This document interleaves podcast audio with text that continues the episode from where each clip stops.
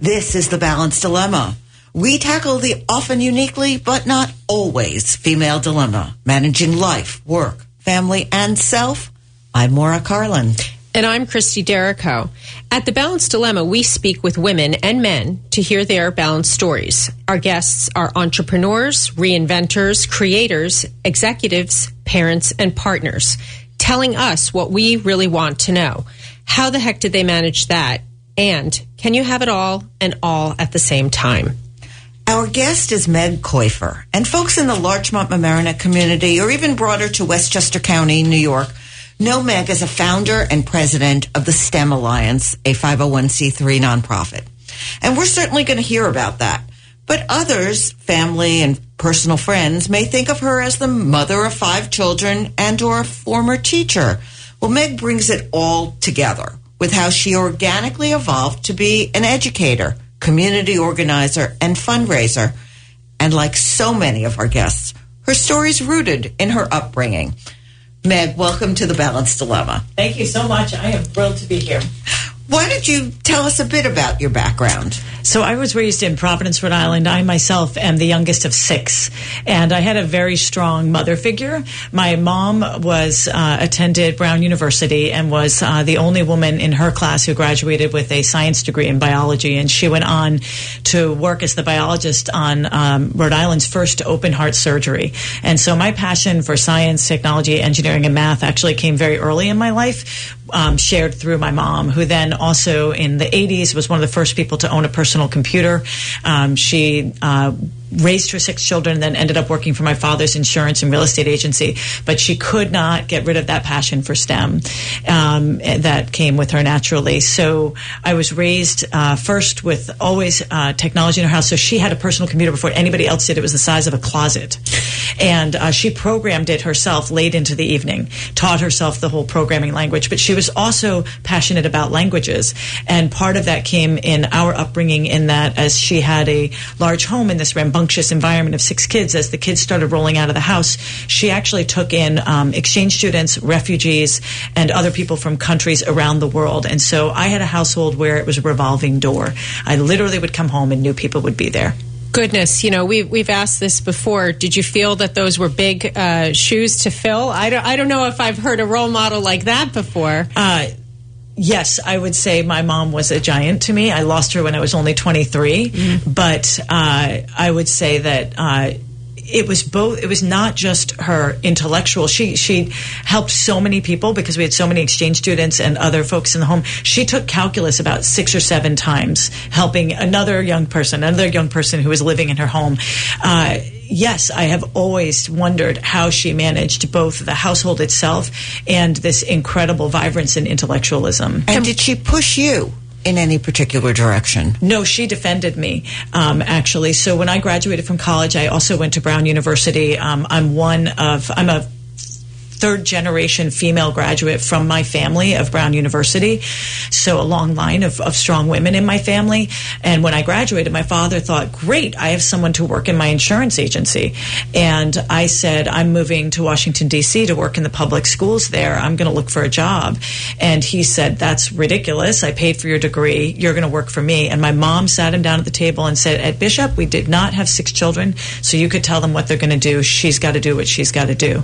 Did she push you towards STEM or computers or science or medicine? No, she inspired me towards those things. Simply her exuberance for it was it was infectious.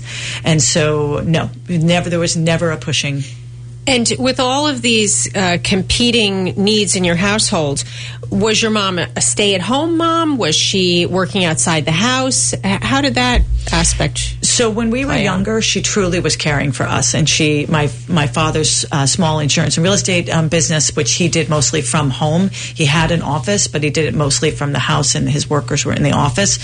So he was like the original. I know it's like the original environment that we're all in now.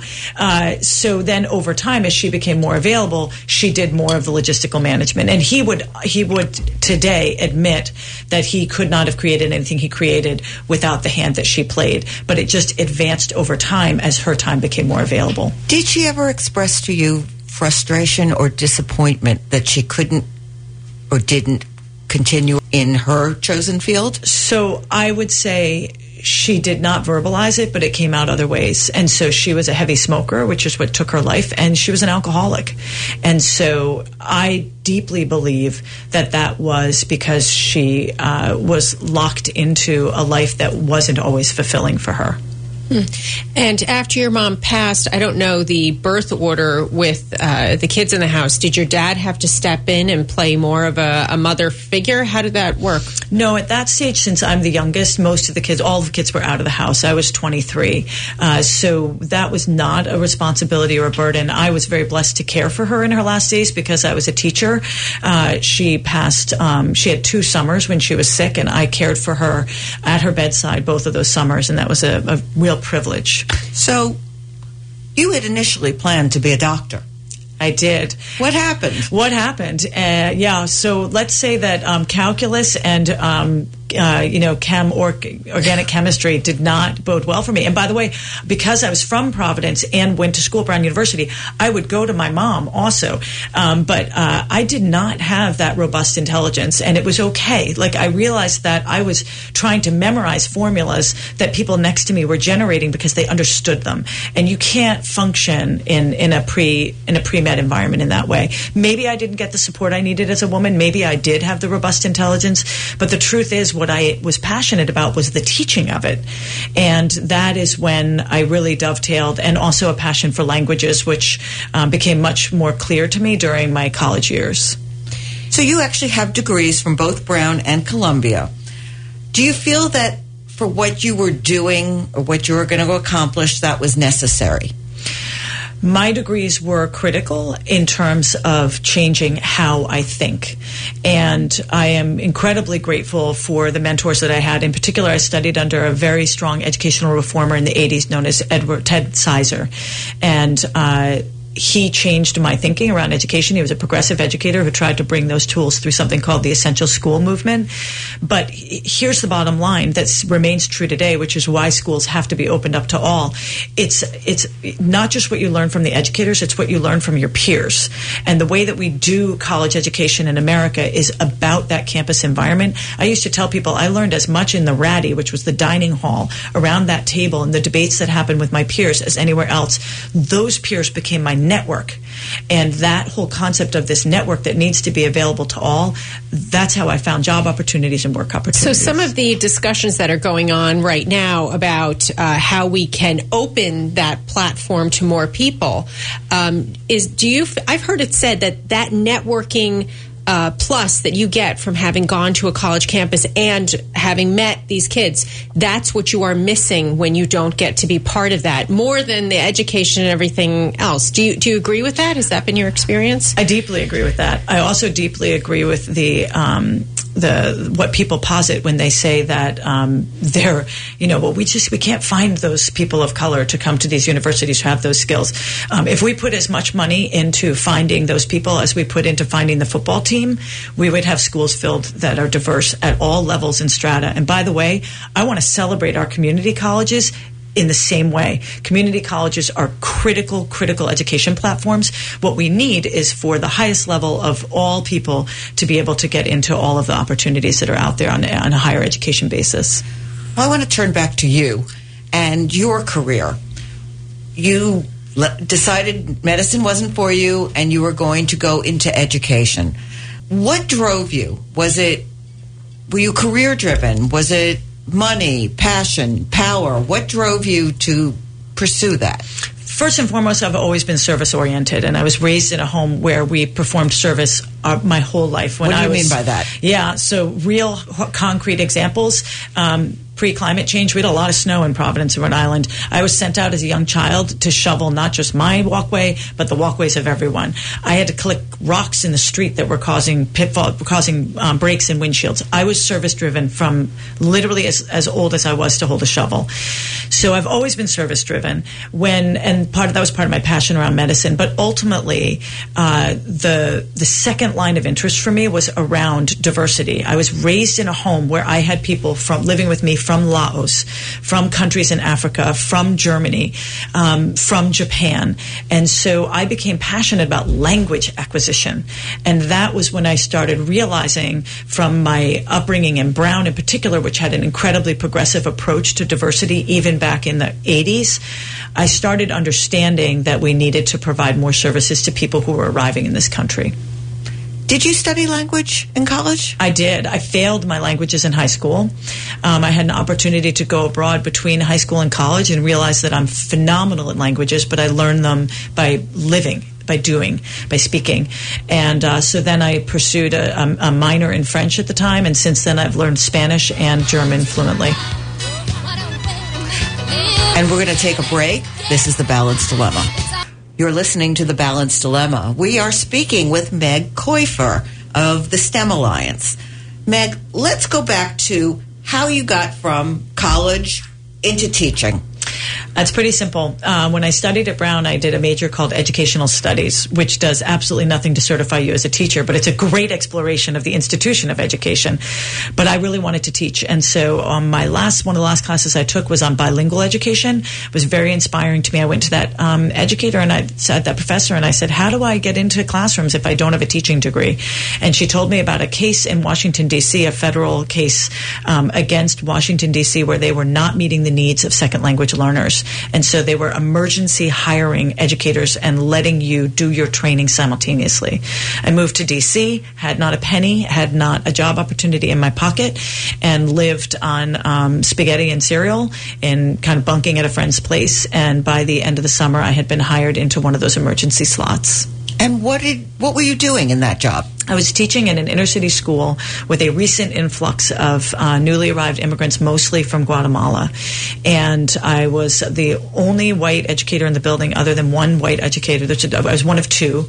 And I was representing the needs of this small immigrant population in a building that was all African American, um, both the, the kids and the educators. It was a very, very powerful experience. But how are you qualified for this? So, as a person, I would tell you that Brown University at its core, it teaches you about pedagogy. It teaches you about progressive education. What is education by in its way that you learn?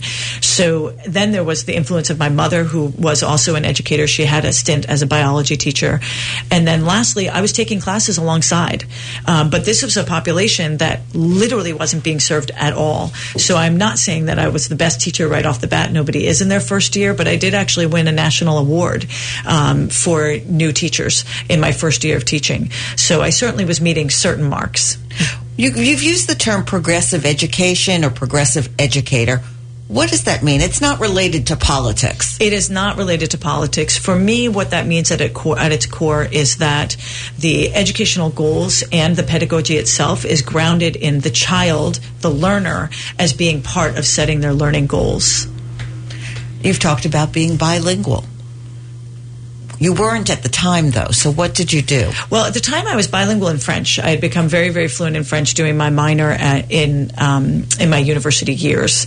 So I knew, though, that I could not serve the families because even though I was working with the kids in the classroom, you know, every parent is a child's first teacher, and if I couldn't give skills or even information to the families, then my my ability to impact the lives of the children was going to be limited.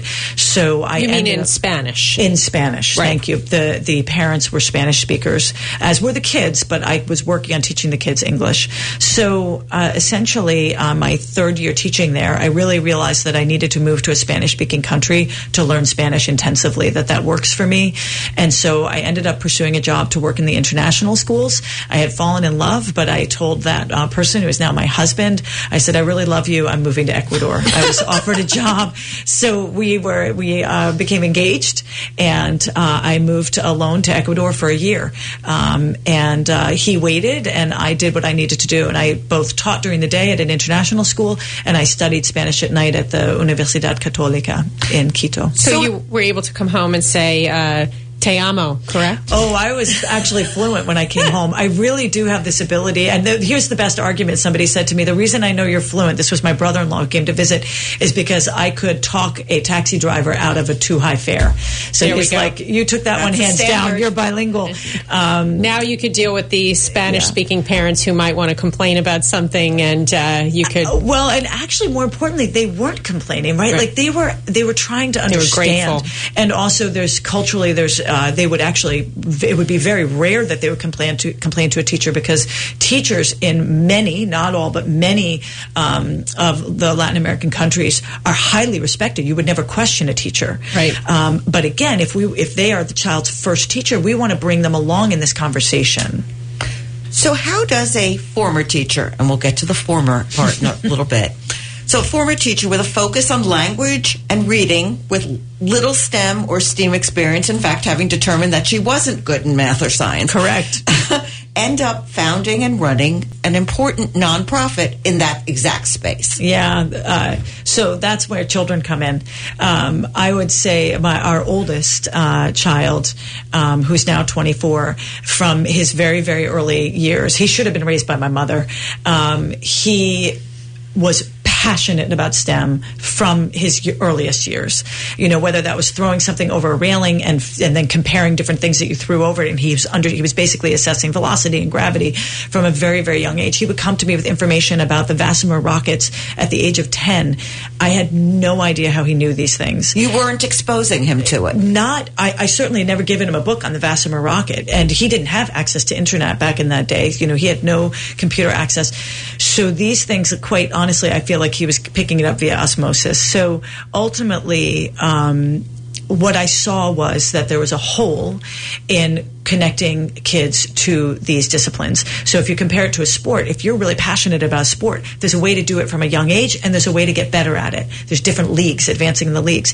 If you are passionate about an instrument or passionate about theater, there's ways to do that from a young age upward. In these disciplines, there wasn't. He needed a mentor, he needed classes, and when I couldn't find those opportunities, I started it in my basement. And I just want to ask a question here. Similar to your family growing up, you have many children. How many kids do you have? And what are their So ages? We had five children in seven years, um, and uh, I was very privileged to be able to be home with them during that time period. Part of your commitment in digital, uh, in for the STEM Alliance, has to do with digital equity. What is that? Digital equity is creating equal access to computing devices, internet, and tech skills or digital literacy skills for all people um, at its core. And essentially, as the pandemic put a strong spotlight on, we saw with children in particular that they did not have equal access to skills or devices or equipment in order to participate in virtual learning. But the truth of the matter is, digital um, equity needs to be provided for all people at all ages and all stages of life. And it is the super social determinant of opportunity and success. It runs through everything. Being a banked individual, having access to healthcare or health information, completing the census, accessing social services. Digital equity is the line that runs through all of our lives. And if you are stuck in an analog existence, you are marginalized. You're listening to The Balance Dilemma. We are speaking with Meg Kaüfer, the STEM Alliance. Meg, I want to go a little further into this digital equity and even digital competence. Does it have the possibility to be sort of the great equalizer, career and society wise? Uh, there's absolutely no doubt that it is certainly an, um, an equity issue, and you need that everybody needs the same platform. So let me give you a really concrete example. Um, there was a study that came out recently that examined the some of the determinants of whether or not someone died, the f- fatality rates of COVID nineteen. Um, when you controlled for things like socioeconomic status and even um, geography, if you pulled those out, you know those were not the key factors. Whether or not you were in a rural environment, So do you know what the single highest determinant was? Whether or not the individual had internet access. Hmm. Let's examine that for a minute. When we talk about the super social determinant for individuals, you we cannot we are running a digital world and you're asking people to live in a different platform an analog platform when everything is digitally driven so yes these skills are an absolute equalizer and they are a right they are things that everybody needs access to You know, having children uh, with a large uh, span of ages, we go through different uh, philosophies on what is important. And there was a huge push for literacy for a decade.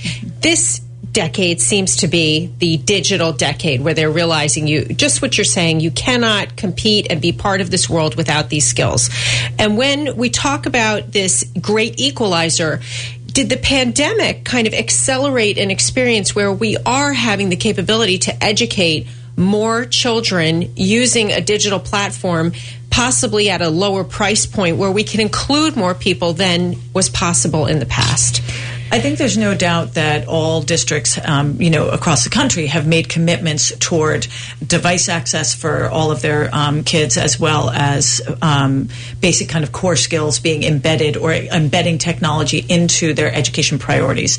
That absolutely. But when we talk about the digital divide, we don't want to talk just about kids. Um, there's two points I'd like to make there. Number one, let's talk about kids for a second. Those devices that are being offered, those are what we call loaner devices. Loanership is not the same same as ownership. So that's not equity. While I applaud those loanership programs and we need to continue with that both in schools and in libraries, that is different than our Digital Equity Now program, which offers ownership to anybody who attends the program. But then also our program is working with people of all ages, even all the way up to seniors. Um, so elders in our community. Tell us about what elders need. And, you know, some of them are shut out from this because they didn't learn it when they were younger. Why do they need to know it now? So, two pieces. We know that the COVID pandemic proved the problem of isolation for elders. We are very lucky to live in a world where people are more mobile. People are not necessarily living next to their loved ones who are older. And while that's an opportunity for the person who gets to move away, it leaves that elder alone. And so, uh, device access um, ends isolation. We know that. Uh, a couple things for people just to be aware of from our learning curve on the topic of working with elders challenges are even the physicality, things like trackpad versus mouse, the notion of touching something and getting it to work in another location, like a cursor on a screen. If you haven't been raised with that knowledge, it's very challenging. Um, if folks are on the show and they have elders and listening, I would advise them very early with their parents to use voice activated technology, your Echo, your Alexa systems, things like that. You want to start that when your elder is 70, 75, not when they need it. Why do they need it though? Um, because ultimately, when they decline, their skills of using a device are going to decline, and especially because they may not have had that when they were younger. But then there's just literally if they fall in their space and they can call out to their Alexa and ask Alexa to call their daughter. Got it. Got it. Okay, so let's talk motherhood, parenthood, and careers because you did something that maybe was a little unusual in today's world. You stayed home to raise your five children. I was so privileged to be able to do that, and uh, it was exceptional. I will tell you, I think motherhood, there's a, a, book that was inspiring to me, and I think the title is something like Motherhood um, Why the Most Important Profession in the World is the Least Valued. Uh, so I, when I did wake up and start my career, um, you know, two things happened for me. Number one, zero regrets being home with my children. And I do believe that a parent is a child's first teacher. And it was an absolute privilege to be that primary teacher in my children's lives for a very extended period. But two things really happened for me. One, I wanted to be a role model for my daughters. We have to examine the fact that wealth is not as available as it was. And the likelihood of my daughters being able to stay home with their children is not high. And so I wanted to be able to project and show to them that that balance is possible. Um, but then the, uh, you know, there is an additional factor, um, which I kind of had this wake up moment when I was running this nonprofit and not taking a salary. It was like I was volu- I was like, you know, a volunteer on, you know, steroids, right? Literally working 40, 50, 60 hours a week, not getting paid. The wake up moment for me was, I was helping an elder in my life and working with her, my great, my, my husband's aunt, caring for her and working with her social security. I had this like, I was like, oh, I should look up mine. I had no social security because I hadn't worked enough years. That was a wake up moment for me. Can, Why you, what, can I, you explain to everyone how that works? Because People don't know that. People you don't have that. to have enough years. I believe it's seven years of paychecks. They don't have to be continuous. You have to have seven years of pay quarters. So seven times four is 28 in order to be in the social security system. So I had no social security You're not even in the system, except was- as a spouse. I was not in the system. So, this is something we talk about on the balance dilemma the number of women who are going to be in poverty at the age of 65, and it goes right to this point. A hundred percent. Nobody had spoken to me about it. I had never even heard of the dilemma. And also, you're doing the unpaid labor of being at home, which is a, a tremendously valuable contribution to the family, but it is unpaid, which can leave you in a bad situation when you're elderly and unable to work more. Or in other scenarios that we've discussed. And by the way, it wasn't doing a justice to my nonprofit either because it wasn't putting a value on my salary. Uh, you know, so what, you know, kind of the, the what if I got run over by a bus syndrome, right? Well, who was going to lead the STEM Alliance, A, with the same passion, but B, for free? Nobody. So, what did you do about this? So I actually had a, a very dear friend who was a stay-at-home mom for a period of time, who's a lawyer who went back to work. Uh, yeah, I was having coffee with her, and she basically talked me into a corner in this wonderful lunch together, and it changed my life. And I went back to my board at the time and said, "We need to start putting stakes in the ground." I think my first salary with the STEM Alliance was like ten thousand dollars right? But it was basically starting to write grants, starting to make requests that included my value. And that was something I had never really examined before. So, I have to ask a question. Do you think this would have come out differently if you had been a man running this organization? Or was it just the fact that you were working for something that was a 501c3 and money was tight? How did you evaluate that? Um, I can only say, on a personal level, anecdotally, I have never met a man who was working full time for free that I'm aware of. Well said. So, taking that towards your volunteers, are your volunteers paid, or how do you appreciate the time and the value that they bring to the organization? So the majority right now, um, we function primarily on paid employees. Obviously, COVID was another factor. We do have uh, a certain base of, of volunteers. So I would put two pieces together on that topic. One, the discussion of fair wages for nonprofit workers. Um, I think that this is something that needs very high level examination. Nonprofit Westchester, an amazing nonprofit av- advocacy group for nonprofits in Westchester, has done phenomenal research on this. And the number of nonprofit workers who are themselves living in poverty or are ALICE, asset limited, income constrained, but employed. ALICE. It's an acronym. The United Way has done a ton of research on this as well. Um, the number of nonprofit workers who are themselves in poverty or at that ALICE bare minimum is um, it's wrong. And so I'm very proud to have brought this topic to my board and to have done what we're considering a fair wage reset of the salaries for our employees. For volunteers themselves, I think the responsibility and the obligation is to express to them the value of what they're replacing.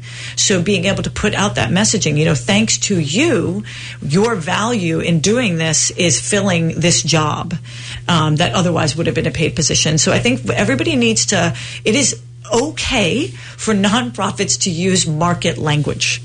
Uh, We need to be unapologetic about that. Nonprofits at their core, we are a business that doesn't pay taxes because we are mission based. We're doing a service. And when you're doing grants, you need to put a dollar value on what volunteers are providing so that you can receive the money to cover those costs. A hundred percent. It's basically saying, listen, this is an in-kind contribution. This wouldn't work without these volunteer hours. So, if you rolled back the clock, would you do things any differently in how you did them? Uh, having this epiphany, did, did- what did, how did you discuss this with your daughters? Tell us about this, how this plays out. I think the first and most important thing is uh, I wish that there had been more opportunities to just talk about the balance dilemma when I was in college and immediately post grad. There were no women who were talking to me about that. And whether those be in small kind of affinity groups, whether those be in panels at universities, I actually was pretty upset with my university, which I adore. Um, and I'm a very proud alum of Brown University, but I have not seen those panel discussions. I have not, they bring regularly, they bring back people, women who are working. They have never had a panel of women who stayed home that I'm aware of. To raise the issues that you learned that Correct. you need to be careful that you don't get stuck in a situation Right. where you have no social security. Who are we defining as heroes? When I get my Brown Alumni Magazine, I'm sorry, Brown, near the you know one of the places I've graduated from, but I would imagine this is across many universities, right? When I get that alumni magazine, I have never seen a center page article or front page article on women with college degrees who chose to stay home with their children. All right, so we're saying that that isn't discussed, but what can be changed or what should be changed to make sure that you are protected as an individual in the event you decide to t- take some time and stay at home? Yeah, so first and foremost, uh, you know, if I had not chosen to stay at home, we would have had to pay somebody to take care of our child. So I should have been earning Social Security while I was staying at home, right?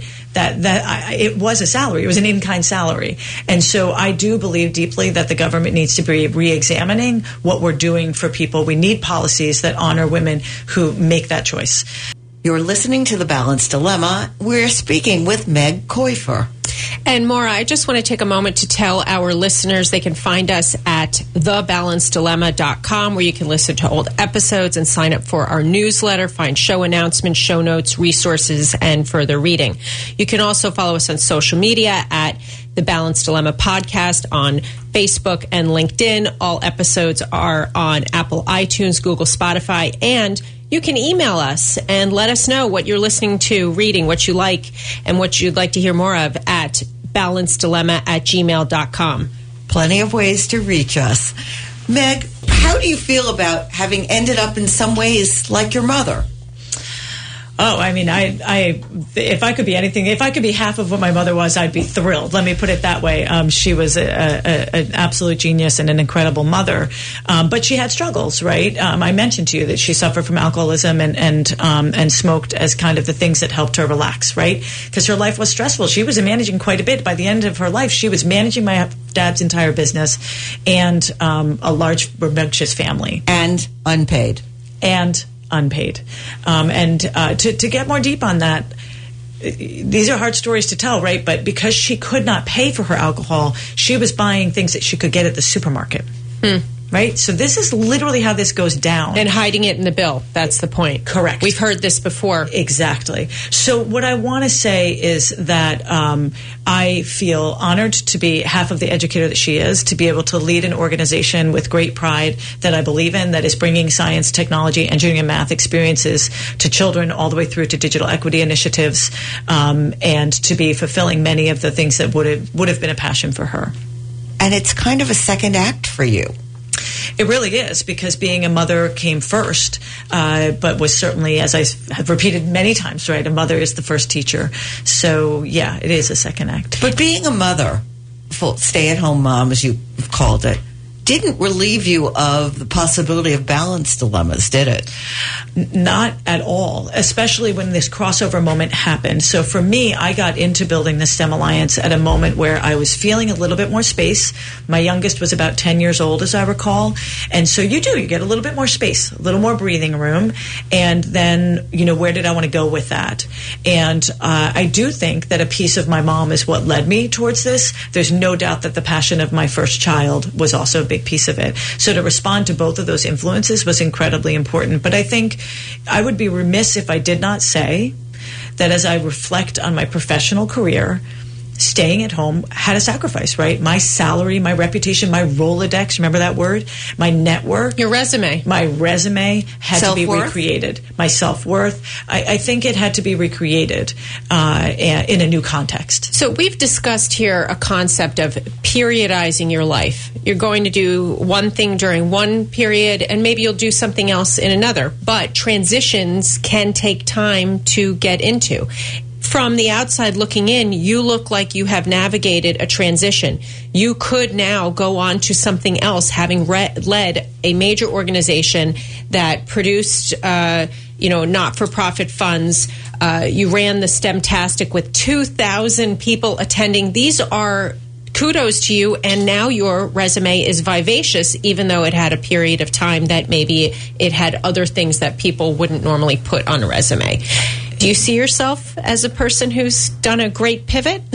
I absolutely do, and and thank you for for seeing it that way. Uh, but I can't say that I did it with intentionality, right? What I I wasn't thinking like, wow, I better build that resume. You know, that may have been percolating in the background as a byproduct. What I did is I went towards something I believed in that I knew I had the skills for. From high school, I've been an organizer. They used to say my best friend Robin and I in high school, um, we were told like, well, we you know everybody thinks the doors don't open until the principal gets here. It's really until Robin and Meg get here to make the morning announcements. So my whole life, this has been who I am.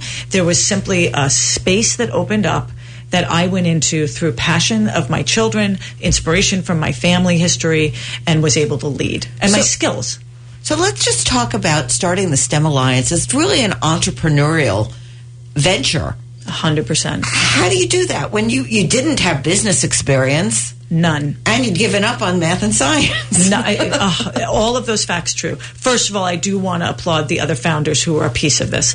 For me personally, in my leadership side of it, several things came together. One, you know, we literally started with a ten thousand dollar grant to run a festival that people hoped five hundred people would show up to. We ended up getting two thousand. It was like, wow, I think we hit a chord here. Seems like we're not the only people sitting in a basement wishing their kids had more access to these opportunities. So when we hit that chord, but we were able to logistically organize something. So again, those logistical skills I always had. Then to build in really leadership skills. So to be able to bring together a team and inspire people at the basis that we're all volunteers. In the beginning years of the STEM Alliance, we were all volunteers. So there were three core volunteers who did everything Were there men and women or just women? predominantly women, but we had a board. And my mentor, a man named Chris Templeton, um, Templeman, excuse me, incredible, phenomenal mentor to me. I could not be who I am as a nonprofit leader without Chris's advising. Completely understanding, compassionate, but clear. Um, the type of person where when you're heading into a meeting with a, a, a, a big donor, sometimes I still call him and say, Chris, give me, give me the tips again. So we have mentors. But the other thing is being able to admit what you do or don't know. I'm phenomenal with a spreadsheet. I have absolutely no training in business management and strategic planning. We've gone from a $10,000 grant to almost a $1.6 million budget. Uh, You know, that takes knowing what you know and then finding the people when you don't know who are going to fill in. And that's what we've done. You used a phrase early on that you did not have robust intelligence. I, I bristled a little when you said that, dear. But don't you think you have robust intelligence? And maybe this is an example that we don't always need to be masters of calculus, but having a brain where you're willing to learn and you might have to take it a little slower. I love that you said that, and thank you for calling that back up because women out there, you do have robust intelligence. right. I think what it really, really was, right, is that I was not a natural student of the sciences, and that, and it was hard for me, and I saw people who were. That does not mean that I couldn't have continued that path with the right support. And by the way, those supports are out there now for women. So if you are a young woman who's in a statistics class or in a pre-calc class, get the support you need because the supports are out there and I could have pushed through if I had had the correct support. I have no regrets about my pathway. I think to be honest with you, my skills were more street based. They were more these logistics and organizing. But this shout out that you're giving isn't just to women.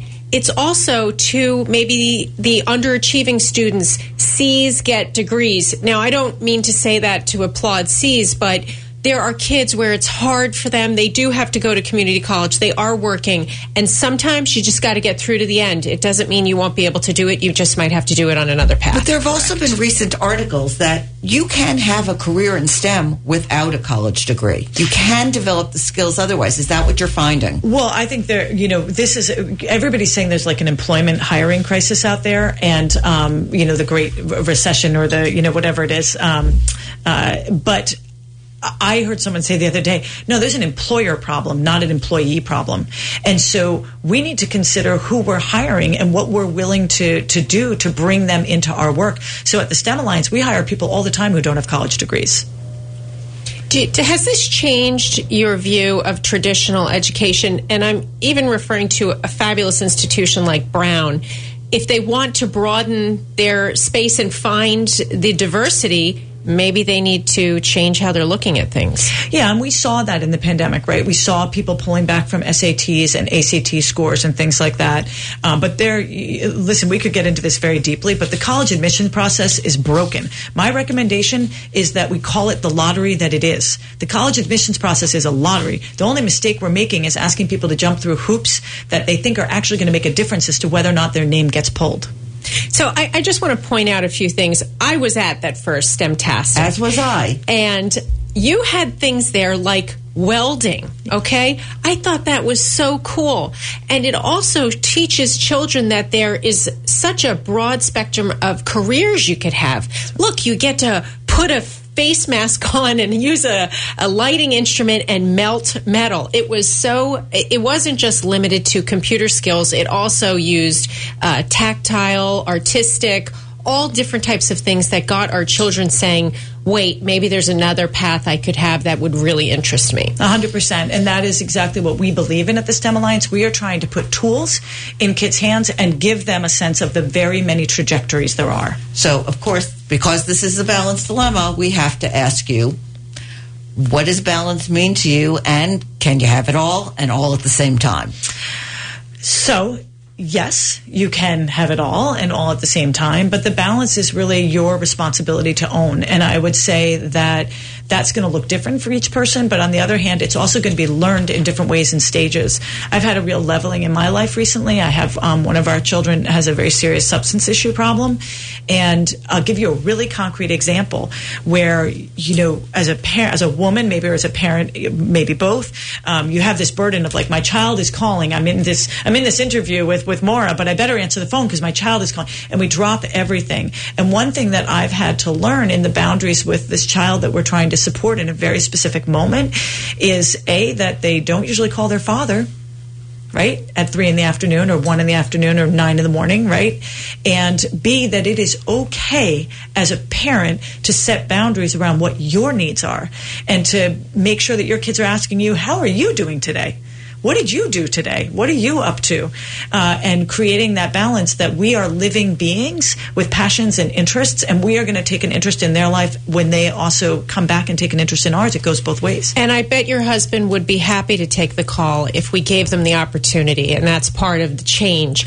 Did your family evolve when you started being consumed with 50, 60 hours worth of work? How did they handle that shift? To be honest with you, I think that's where I'm saying I'm learning. I think I made mistakes about that. So I don't think that I expressed to family well enough, like, hey, I'm working full time now.